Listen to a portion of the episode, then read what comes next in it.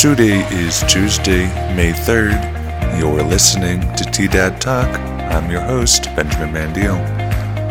The weather is expected to be sunny with a high near 77 today, a west southwest wind at 5 to 10 miles per hour, with gusts as high as 40 could occur. Tonight is expected to be partly cloudy with a low around 40, a south southwest wind 20 to 30 miles per hour, with gusts as high as 40 is possible. Now, here's the headlines for the day. The Cooks Peak fire continues to burn, now at 59,076 acres with 74% containment.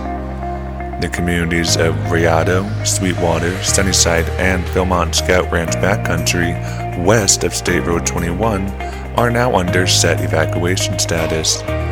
Philmont Scout Ranch headquarters is under ready status. These changes are due to current and predicted fire behavior and weather with potential for fire growth to the north, an update said Monday at 5 p.m. An open house is scheduled for locals to see progress on the East Street School rehabilitation project. The open house will be held May 7th from 1 to 3 p.m. at 919 Park Street in Trinidad. The project is turning a former school building into a live work community for local artists. Colorado and New Mexico leaders, both at state and federal levels, continue to raise concerns with potential closures to VA area clinics.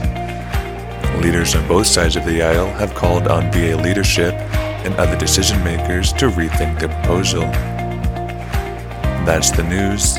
Listen daily on TDAD Radio, Spotify, Apple Music, or wherever you listen to podcasts to keep up with Las Animas County and Colfax County, New Mexico happenings.